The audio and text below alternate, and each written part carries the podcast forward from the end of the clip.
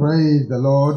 Today too, we have an opportunity to come before the presence of the Lord and to keep on learning. We are the people of God. We have become part and parcel of the household of God. The household of God is made up of the angels and the redeemed, the Son, our Lord Jesus Christ, and the Father Himself, the Spirit of the just made perfect. That is who we are as a church.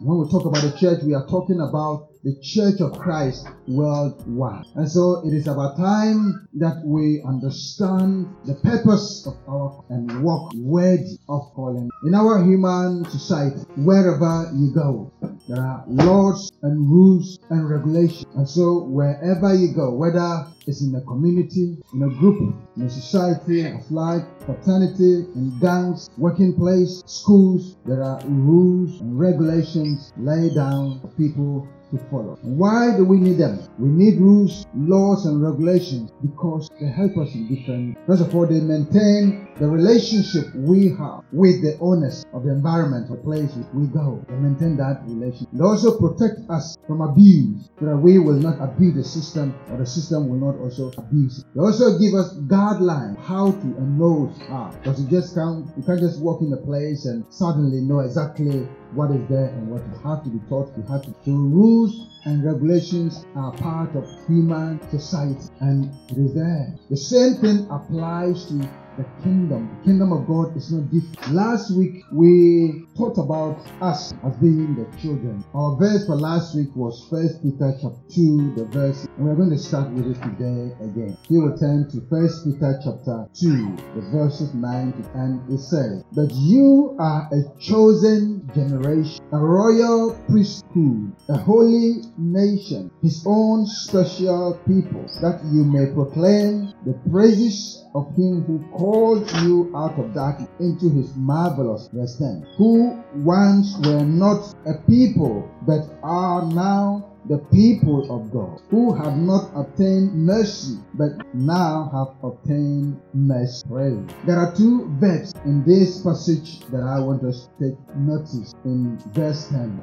The first verb is where, and the second verb there are. So if you read the verse 10, it says, Who once were not a people. So the word where is what I want us to draw attention. The where there means that, as it says here, we were not the people of God. We were not Christian. We were not part of the kingdom of God. We were not a people. We didn't have any relationship with God. We were lost. We were without hope. We were without expectation. There was only one thing left for us. That was to die and find a wrong side of eternity, which is isolated from God, angels, saints, and the blissful land. We were not part of it. Why? Because of the sins of Adam and Eve. Not their sins, but ours. We were born through them. And as a result of that, we were part in this. But God, whose infinite mercies and love surpasses our understanding, chose to save us and to deliver us. And so he says, For all have sinned. Yes, we have all sinned. But there is a but. For all have sinned. But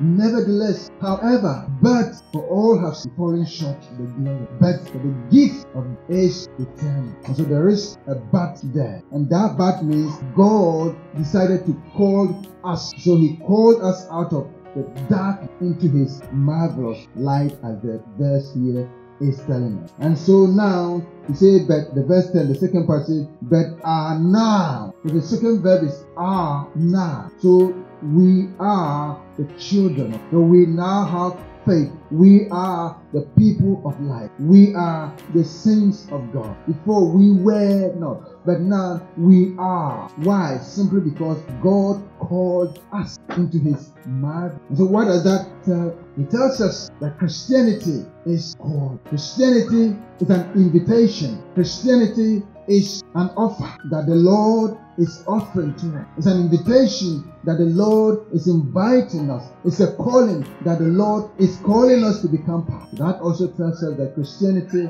is not a birthright for any one of us. And Christianity is not a human right for any one of us. We have been called into something that we did not deserve or we don't deserve. We don't deserve what we have been called into. And so, therefore, we have our part to play in order to authenticate Call, Lord called. So let us look at that in Matthew chapter 22. Jesus wanted to paint a picture for the people to understand that Christianity is an invitation, it is a call and not a birth. So Matthew chapter 22 from the verse 1 it says, And Jesus answered and spoke to them again by parables and said, The kingdom of heaven is like a certain king who arranged a marriage for his son and sent out his servants to call those who were invited to the wedding and they were not willing to come. Again, he sent out other servants saying, Tell those who were invited, see, I have prepared my dinner. My oxen and fatted cattle are killed, and all things are ready. Come to the wedding. Verse 5. But they made light of it and went their ways, one to his own farm, another to his own business. Verse 7. Sorry, verse 6. And the rest seized his servants, treated them spitefully, and killed them. But when the king heard about it, he was furious and he sent out his armies, destroyed those murderers, and burned up their city. Then he said to his servant, The wedding is ready, but those who were invited were not worthy. Therefore, go into the highways, and as many as you find, invite to the wedding. So those servants went out into the highways and gathered together all whom they found, both bad and good. And the wedding hall was filled with guests. But when the king came in to see the guests, he saw a man there who did not have on a wedding garment. Verse 12. So he said to him, Friend, how did you come in here without a wedding garment. And he was speechless. Then the king said to the servant, Bind him hand and foot, take him away, cast him into outer darkness. There will be weeping and gnashing of teeth. For many call, few we need good who we are. The world that we have come to be part of. It is not a joke. It is something that is ongoing, something that is going on already. And we happen to be born be part. I did not appear I don't know how I came to human. I just found myself being human, living as a human. That's all I need to be. But it is my responsibility to decide with all the theories that are going on in the world, with all the heresies, with all the philosophies, with all the stories, with all the civilizations, with all that the world has to offer. I have to decide what do I think is the meaning and the purpose of. What do I want to do with God? I decided there is a God, but I didn't by His own grace going to find out there is a God. Believed. But now that that I have become a Christian. Being part of the Christian group is not simply enough. Just like I started earlier with. In every society, there are rules and regulations and laws to be followed. And people paid high price. People pledge. People commit themselves. They swear, affidavit, and all kinds of things in order to belong to a society, fraternity, gangs, or court, whatever it may be. In wherever you go, there are rules and laws and regulations that people have to follow in order to belong to that particular area that they want to be. If you cannot follow the rule there, you are out. And when you come in and you break the rules in some places, it takes serious consequences. That is how the world is governed. And it is true. And we need that. Why? Because there are different kinds of people. Somebody will buy your product and use it for a while. Find some fault in it. I'm taking you to court because you did not state that this thing will do this and do this and I use it and do this. Some people take tobacco companies to court. I smoked a cigarette for many years and now I have cancer. So you have to compensate me. He didn't tell me that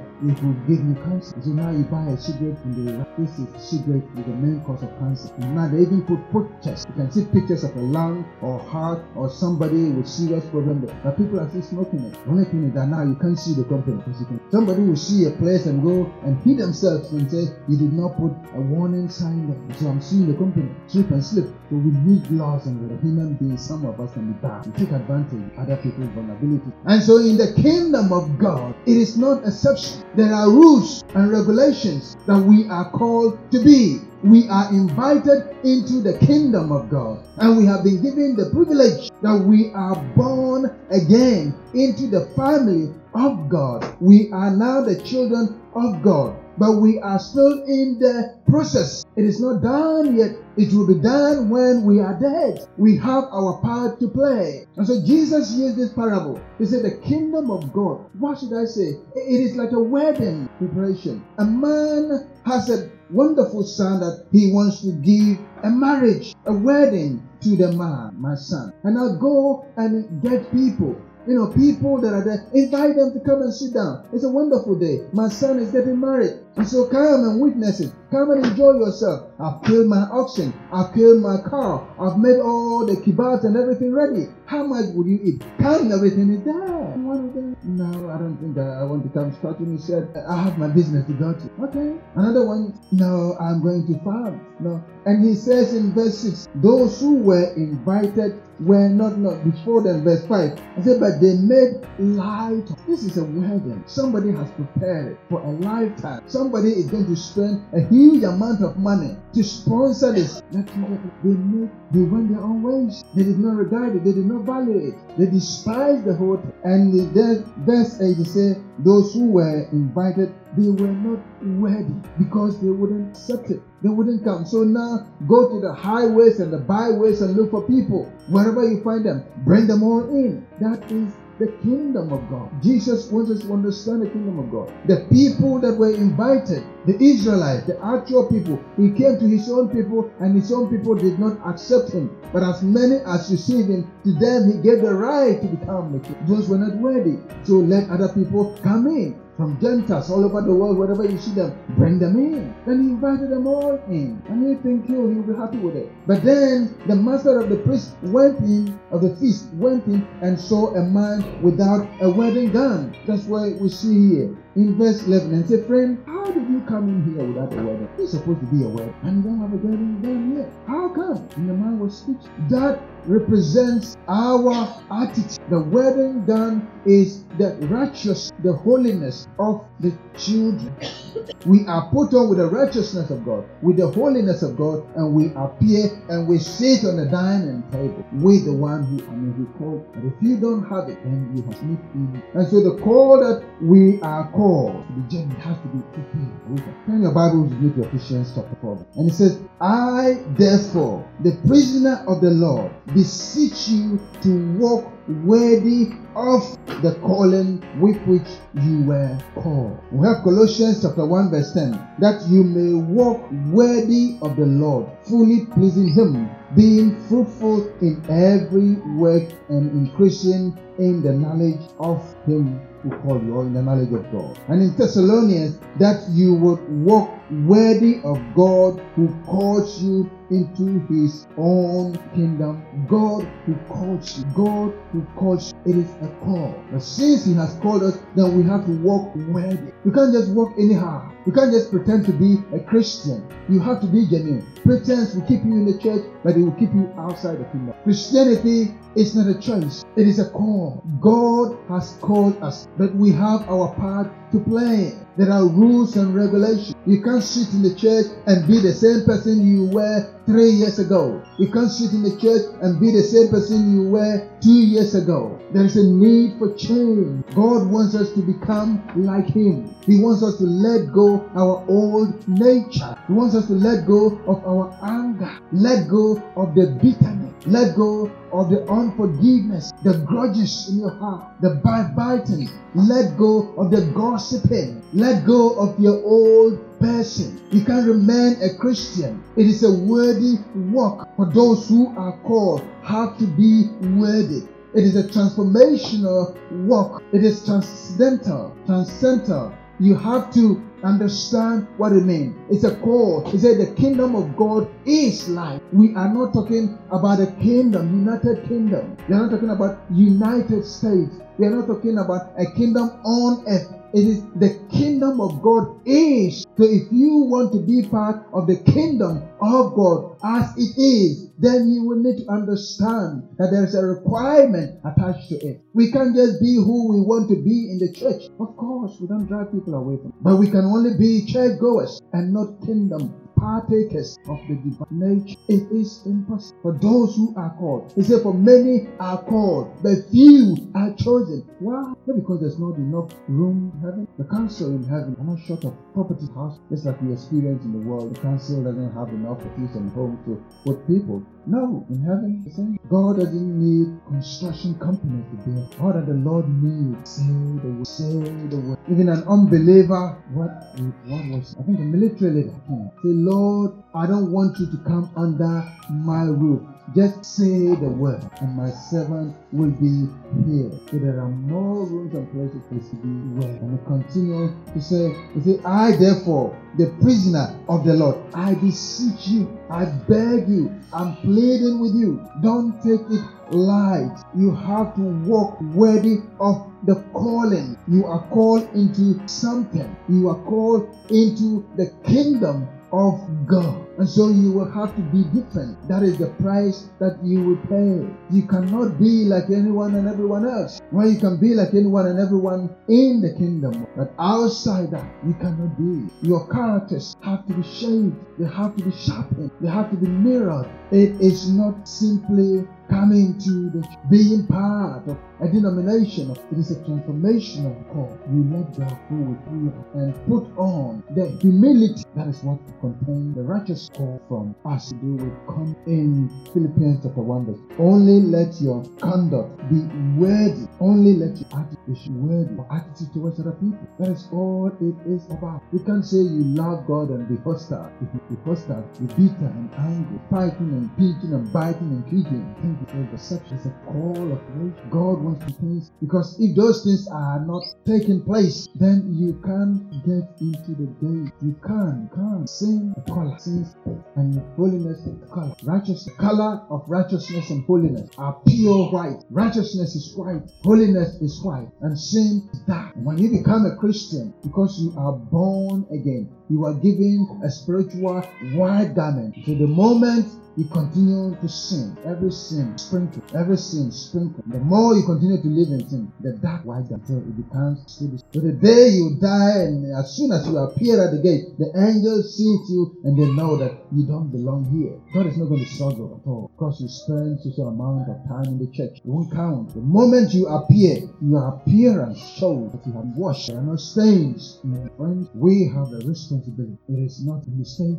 and it doesn't happen by chance. You have to determine to grow. You have to determine to change. You have to determine to become what God wants us to become. That means applying intention, purpose, the word of God into our lives. We can play religion. We won't take it. Life is too short. Is in our world. And we are dying, killing ourselves because of the food that we eat, chemicals, sicknesses. Today you hardly find people walking about without any. People are sick. So many different. You don't see it until maybe you work in a hospital or you get. People are dying. Life is too short. When you die, that is the end. Whatever you chose to do with your life, that is going to be your permanent eternal state. So the earlier we understand, give our life to Jesus and walk in it, the better. Said last time, apostles, prophets, evangelists, pastors, teachers, we have bigger response. We are called as the first group of leaders. He said that they may equip saints. So we have a responsibility to teach the word of God as it is. And in return, you have a responsibility to apply them. God will hold me responsibility. I mean responsible. If I don't preach what will bring the best of you. Our task is to make you man. Your task lie that we shared responsibility. The Lord bless you. You endeavor, you endeavor to become different. That is called Amen.